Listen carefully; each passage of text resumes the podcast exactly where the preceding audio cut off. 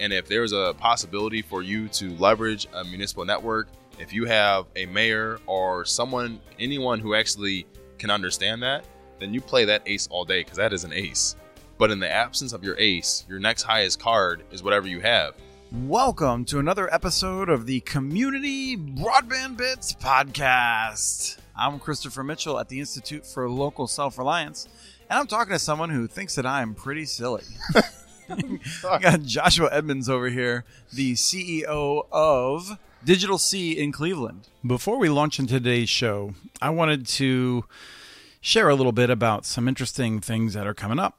One is a live stream on June 7th at 3 Eastern Time. Our next Building for Digital Equity live stream. This will be the fourth one. We've had a lot of good feedback on our others. It's an interesting mix of presentations and uh, trivia and and Q and A. And you can find more at buildingfordigitalequity.com, where you'll see information about that live stream on June 7th at 3 Eastern Time.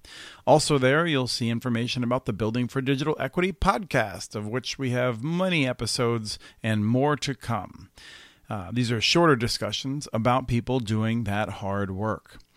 And then, for those of you who haven't heard about the Connect This show, we are going to be continuing to do those about every two weeks. And you can find more at connectthisshow.com. That is a hour long video show, usually a little bit longer than that, often featuring Travis Carter from USI Fiber in Minneapolis, Kim McKinley from Utopia Fiber, and Doug Dawson, the consultant extraordinaire. So if you haven't caught any of those, uh, they're best on video. You can watch them on YouTube.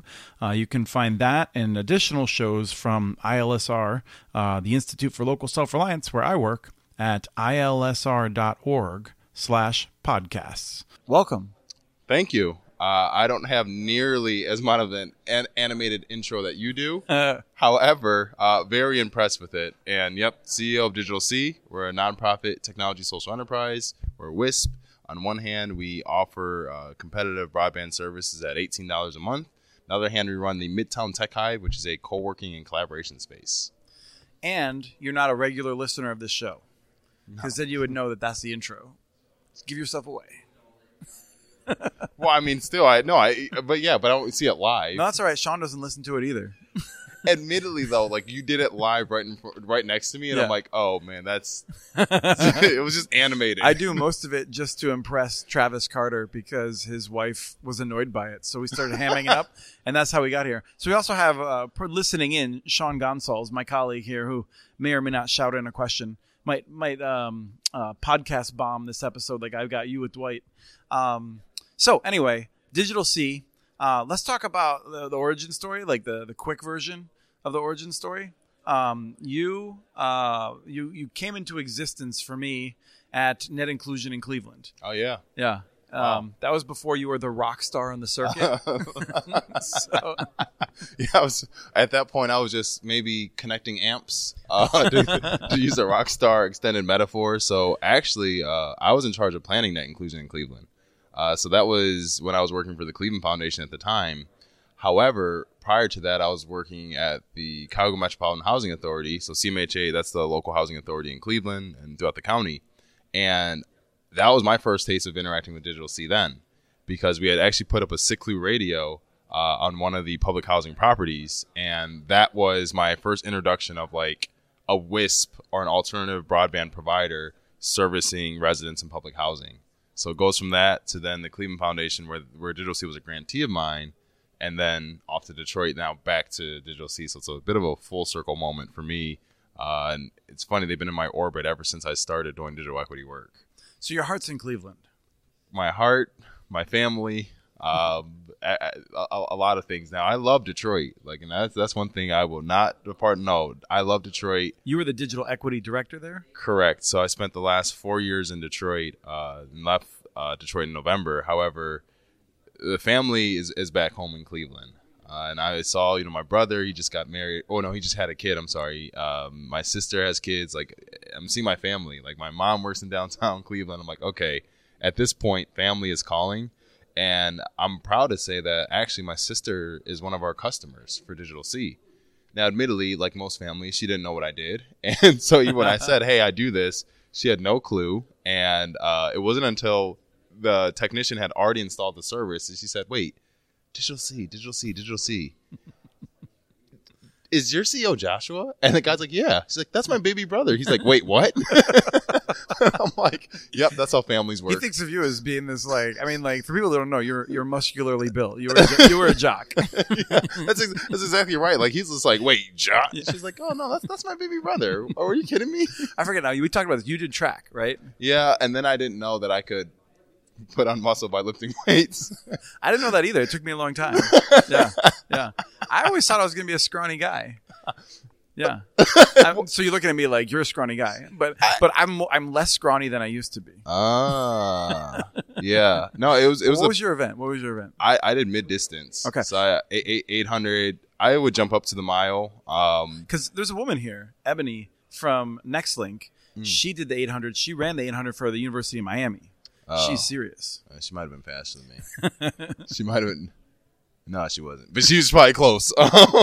She we did an interview with her for the uh, for the other podcast, the um, Building for Digital Equity show, Mm. uh, and that's actually not yet published. It's coming out soon. So, um, so anyway, Detroit. Did you help to create Connect 313? Correct. So where that actually came from, when I first got to Detroit, uh, and I kind of touched on it uh, this morning's keynote of just like, hey, 2019, that's when I arrived, January 2019 to be specific. And at the time, there wasn't really a citywide coalition. Uh, that was the first time the city even ventured into doing something like that. So, what does a director of digital inclusion do when you have no staff, you have no budget, and no recognition because no one knew who I was? What you do is you create what I call the stone soup model. And that's more so a uh, microcosm to a larger parable that was told. Uh, but essentially, what I was doing is I was building community because I had to. There wasn't a choice. Everyone in my mind and, and people around me, Beth Niblock, she was our uh, CIO at the time. She was snapping her fingers at, at me all the time saying, wins, wins, we need wins, we need wins. And I'm like, Beth, I hear you. I need something. So I created uh, the first iteration, which was 3 and 3 Connect.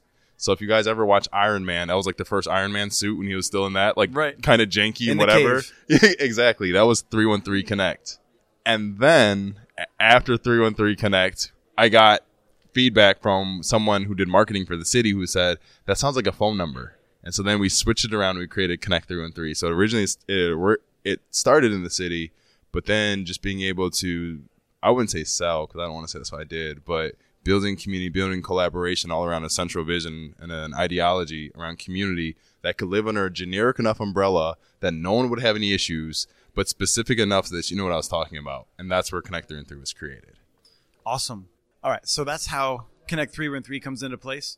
Connect 313 moving strong, independent now, and uh, and I just met some of those folks at a at a boot camp. It was it was terrific. A lot of young folks. Um, not only, I mean, there's certainly there's uh, there's other people there who, um, I mean, hilariously were looked upon as. Uh, as uh, mother figures in some cases, Yeah. and uh, and I can tell there's a little bit of, uh, of, of enjoyment um, among people um, in the different areas, working together, learning from each other, bringing different skills to how they're organizing. That's right. Detroit ends up being the best city on the ACP with almost half of all eligible people enrolled at this point. It looks love like. it. We love it. I, I am so impressed. I I remember when we were first trying to do EBB and we launched an EBB 313 campaign because we were so afraid of the federal funding being clawed back because we didn't use the subsidy. So like there was this sense of emergency at the onset.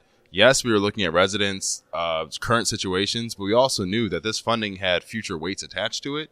So if we hit it as hard as we could, if we were so organized, if we could have a call center, if we had messaging and branding, we created partner toolkits, we worked with ARP on faith-based campaigns. I mean, we did everything that we could.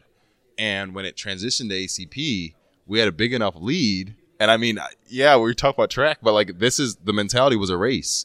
And I told people that I wanted us to be the best city in the country when it came to enrollments. I wanted us to blow everyone out the water. Uh, that was the goal. And yes, yes, it was about the resident. But I'll be honest, this is what happens when you're putting your whole entire mentality into something. Like when you you're going to use your competitive edge, and wow, like we're competing cities now. Now I like Cleveland, you know, Cleveland has a really high ACP enrollment rate Second too. in the nation, as best we it's can like tell. Yeah. Detroit and Cleveland. I'm like, oh man, now I'm betting on two horses here. Yeah. Well, Detroit went. I mean, Cleveland went from being one of the lower ones to That's being one of the better ones. That's right. No, and that, that just brings to mind uh, Robin Williams' line from Cadillac Man, which maybe one or two people that are listening to this will catch the reference to. But in response to a hilarious question, he says, "It's not easy.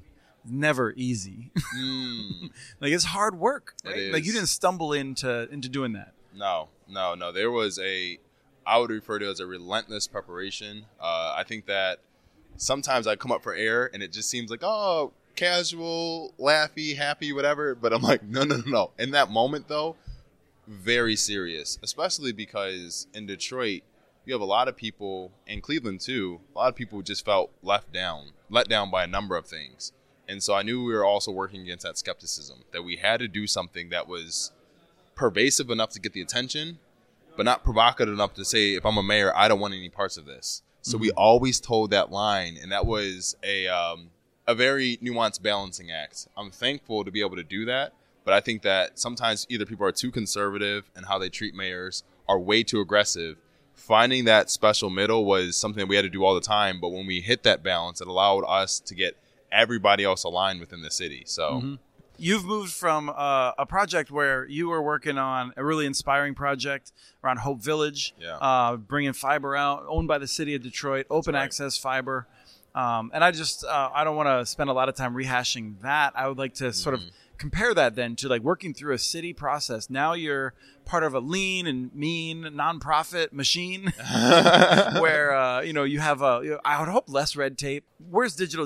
What's the what's the ninety seconds on what digital C is? Yeah, so Digital C, nonprofit technology social enterprise. Uh, we offer a fixed wireless solution. We're actually looking at wireline solutions too, but again, internet at eighteen dollars a month.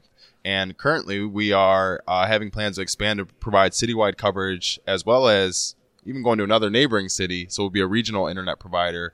Again, all built on an affordability, but leveraging next gen wireless technology to do it. and it was created with kind of a unique situation because a lot of nonprofits don't start with a bank that Digital C did, but Digital C got a, a big infusion of cash. Correct. At its creation from the privatization of OneCommunity. That's right. The big nonprofit Northeastern Ohio event. Yep, yep. So there was there was uh they essentially bought out all of our shares, and the agreement that we have now with Everstream, their commercial internet provider, they uh, fiber provider, I should say. So we actually tap tap into their fiber, which then allows us to build a line of sight network throughout the city. Now we use unlicensed spectrum to deliver our services. Now that we've won the city's RFP, uh, that is allowing us to provide citywide coverage uh, at 100 over 100. And so we've been looking at a bevy of vendors that can guarantee, even going through uh, foliage, that we have some type of refractory technology that allows us to guarantee speeds minimum of 100 100 through fixed wireless. It's still at $18 a month. So um, It's wild. for us, there is a strong emphasis on enterprise and growing this social enterprise. Historically, Digital C has been much more of a nonprofit. I would even argue we've been more charitable. But moving forward with this ARPA funding, we know that we want this this money to sustain because there will be a need for the next, you know, 5, 10, 15 years for an affordable broadband provider. And we want to make sure that we're sustainable in that.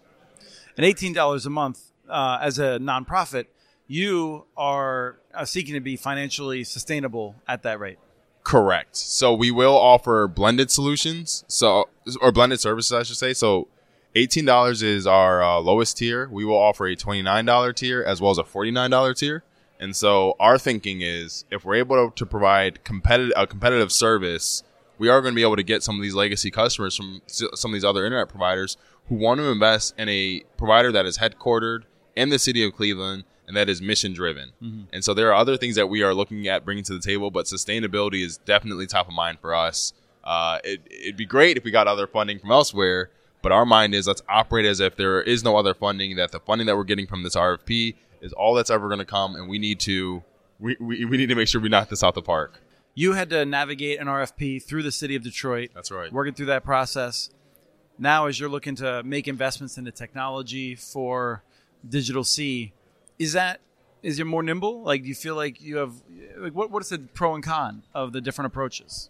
So, I in Detroit with Connector and Three in the city, I think it's it's worth exploring that first. So Connect Three and Three allowed us to effectively get things done faster. If our partners could philanthropically support some of our priorities that we had within the city, then there was no red tape we had to go through. So in that case, it almost looked like a football player who knows ballet. A lot of the offensive and defensive linemen do. They do. yeah, they gotta get that footwork down. A- a- and so that's that's what it felt like at times. Then there was other times where we were um, in the city side, the king seat, where uh, from a chess standpoint, you only have one move on each side. You really couldn't move anywhere, and I think that's the part where it did feel very limiting at times. So freeing via connector in three, limiting within the city, but yet mm-hmm. it was the most weighted, powerful actor in the ecosystem. right. I mean, the city has tens of millions of dollars available to help make this happen. Well, even but let's say even if they didn't, let's say if ARPA funding was even there, it's the social and political capital, mm-hmm. and mobilizing that accordingly allowed us to get this other part too. And so I think like those are the things where very very powerful if used correctly. On the digital C front, it's a completely different pace. Uh, you know, we my very first day, uh, November first of last year, I actually had to go in front of the city for the review committee for the RFP. So I went from Detroit government. October 31st is my last day. November 1st is my first day at the city, and I was at the or at Digital City. I was at the city of Cleveland. Uh, actually, next week we're going to be in front of city council again. We're going to be talking to them about the RFP. So I'm actually getting much more engaged still with with city politics in a way where I now know these ropes, but I still have to have an organization I have to run back too. And so like those are the things where I would just say it's different. I think it might be a little bit too early for me to see the differences because I still feel restricted no matter what, no matter where I'm going. It still feels like you need to perform, and this is the city, and this is the mayor setting this priority, and you all need to do. So I, I I see a difference, but it's a little bit too early to tell like how different they are. What's more intimidating and harder to do? Uh, doing that first day in front of a city council, you're, you're, you just came into town, uh, versus going in front of, which I know you had to do, the citizens in Hope Village and saying that you missed the, the, the deadline, the schedule that you. Oh, gonna- the city council one was hard. Or is harder. The citizens of Hope Village that was easier, only because we were honest. Like, and I honesty. While people might not want to hear it, they appreciate it. And see, there was something that I saw in Detroit. So I didn't live in like really affluent areas when I was in Detroit uh, at all. And there, I was taught a value because one of my neighbors, you know, kind of acclimated me and said, "Hey, look, I'm gonna tell you how it is here. If you're cool, we're cool. So act accordingly." And so I said, "Okay. Well, the cool thing to do is if I didn't do something right, let me get in front of you all and let me tell you why things didn't hmm. go the way that I wanted it to." right. and it was met with respect. People kind of just nodded their head. They said, "Okay, all right, well, thank you." Because so many times, whenever someone stands up here and they're beating their chest what they're going to do, and then something doesn't go right, they don't come back. Right. But you came back in front of us and you told us what it is, and we respect that. So I earned their respect, and I'm thankful for that. The council one, only reason why, I, actually, that one's not too hard either. I was just more so saying that's harder because if I had to rank them, but the council one's not too hard either because it's understanding where people are coming from.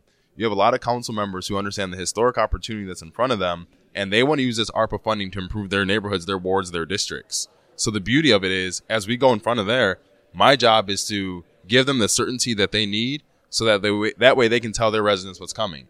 So all I'm looking at that part, I'm the role of the empower there. I want to empower my council members to be able to think in a way where they can sleep at night knowing that they made the right decision by backing Digital C.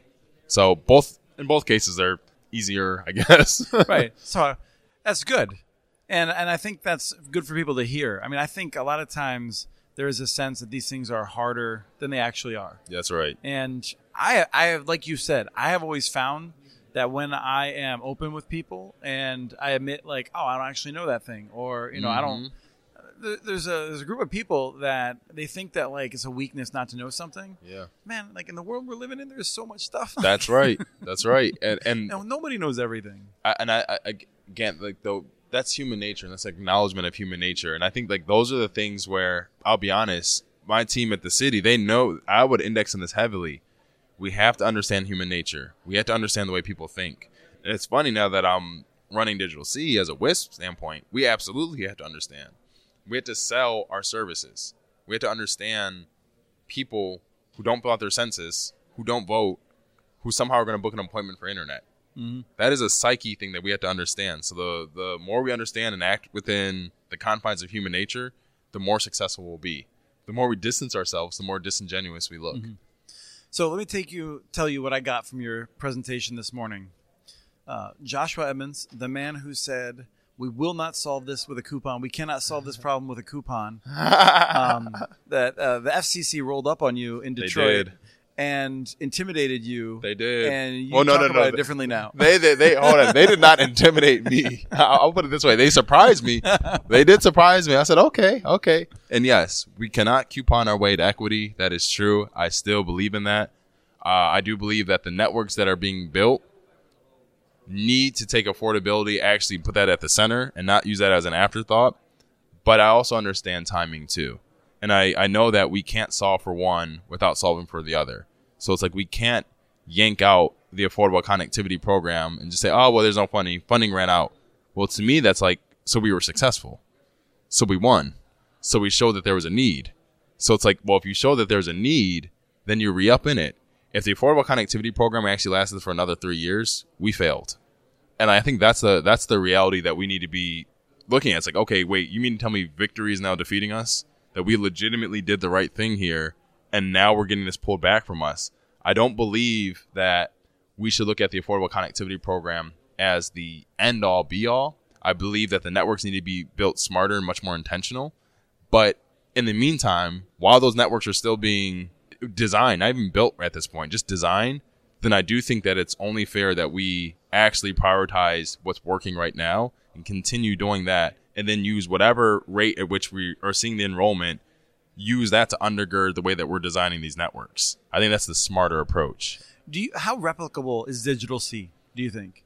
Mm. Which is, I mean, which is to say that like I, I feel like right now there's a strain of thought, which is more or less. I mean, a lot of people I think think, all right, Charter, AT and T, and Comcast, like they're gonna solve a lot of the problem in the big cities. Yeah. I still think that's not the right solution. No. But I think people look at a the solution of building a new network and they're like, oh, that's just too hard. It's too expensive. Yeah. It can't happen.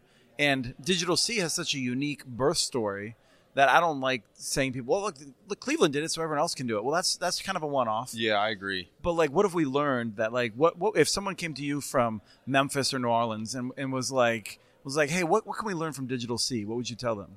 I, I would tell them fixed wireless is a viable option and it's not going anywhere. And this is coming from the guy who is fiber, fiber, fiber, fiber. fiber, fiber. But also, our network runs on fiber too. So, like, we need fiber to run our network. And so, now, do I believe in municipal ownership? Oh, yes, I do. I absolutely do. Uh, but at the end of the day, I also believe in playing the cards that we have. And if there's a possibility for you to leverage a municipal network, if you have a mayor or someone, county exec, anyone who actually can understand that, then you play that ace all day because that is an ace. But in the absence of your ace, your next highest card is whatever you have.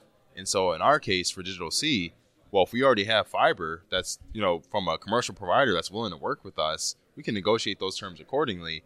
And then off of that, we can then provide a fixed wireless solution and then back in uh, a a cost model that works for us. And so I would say that it's it's replicable in the sense that there is not a, a single city in this country, and I don't believe this, and maybe I'm just being naive here, but I don't think there's a single city in this country where we just can't do anything. It's like no, no, no, no, no. no. Hundred percent. We can do something, and I do believe a fixed wireless network is something that should be considered much more than it is right now. NTIA, while they mean well, I think that the oversaturation of fiber. Um, I saw that one headline: America has too much fiber in their broadband diet, and I'm like, man, that's that's that's a beautiful headline. Yeah, I mean, I think there's a difference. I think you know, I, I think if you're making a generational investment in rural areas, like I think it is smart to to go he- overboard on fiber. I, so I don't disagree, uh, but I think that the issue that I'm seeing though is when you swing the pendulum that far that way, there are like let's not discard good because we're seeking perfection, and so at thi- in this case, yes, I do believe that for these broader, bigger investments, even from a future focus standpoint, fiber all the way, all the way, but also understanding that there are some cases where if you can do a mm-hmm. fixed wireless solution do that, and then over time you can still build. I think that there's like this like rat race that's happening right now. It's like, guys, look, we're not going anywhere.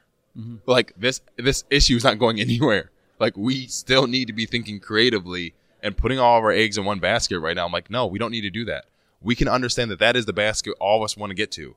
I believe that a fiber optic open access network is the way to go. I think that's actually the supreme way to go, even more than what we're doing right now. But I also understand the scales that and the weight that's going to uh, be needed to get us there. And I mm-hmm. just don't think that we're we're near there. And the only thing that people can point out right now are exceptions. And I'm like, no, those don't make the rule. Fixed wireless is a viable alternative at the very least for a shorter term that allows you to identify some of your broadband goals, allows you to get some fiber optic investment that then could then trickle in through a subscriber model. Then you can do additional build out right. too. Right. Getting something out there today that serves people's needs today is That's far right. better than a plan. That's right. Like go, go. I, yeah. I think this is the thing that I'm afraid of in this moment. There are a lot of plans. There's money that we spend on planning, millions of dollars on planning, and I'm like, guys, we have to go. This is our moment. And if we try and squander this moment because we're looking for the perfect deployment, perfect solution, I think we're gonna miss this. And then by the time we actually get it out the oven, it's gonna be like, oh, people already ate. We're we're, we're kind of good. Last quick question, because I'm running out of time. I'm going to turn into a pumpkin here pretty soon. um, uh, Ten years down the road, a lot of different factors could change in different directions. Do you think Digital C is three choices? Uh, mostly wireless, uh, strong mix, mostly fiber in terms of the customers that you're serving. strong mix. Strong mix. Uh there's i i know with other fiber optic build outs i actually have been looking at our mdus and actually we've been developing internally a wireline strategy. So it's like we know and we are a blended technology company. When i say we're a fixed wireless company it's just because we do index much more heavily on fixed wireless today. But at the end of the day whether it's wireline whether it's fiber whatever it takes whatever it requires us to connect a household that's what we're going to use Thank you so much, Joshua. thank you We have transcripts for this and other podcasts available at muninetworks.org slash broadbandbits.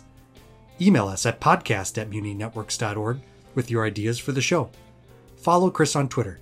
His handle is at CommunityNets. Follow muninetworks.org stories on Twitter. The handle's at muninetworks. Subscribe to this and other podcasts from ILSR, including Building Local Power, Local Energy Rules, and the Composting for Community podcast. You can access them anywhere you get your podcasts. You can catch the latest important research from all of our initiatives if you subscribe to our monthly newsletter at ilsr.org. While you're there, please take a moment to donate. Your support in any amount keeps us going. Thank you to Arne Huseby for the song Warm Duck Shuffle, licensed through Creative Commons. This was the Community Broadband Bits podcast. Thanks for listening.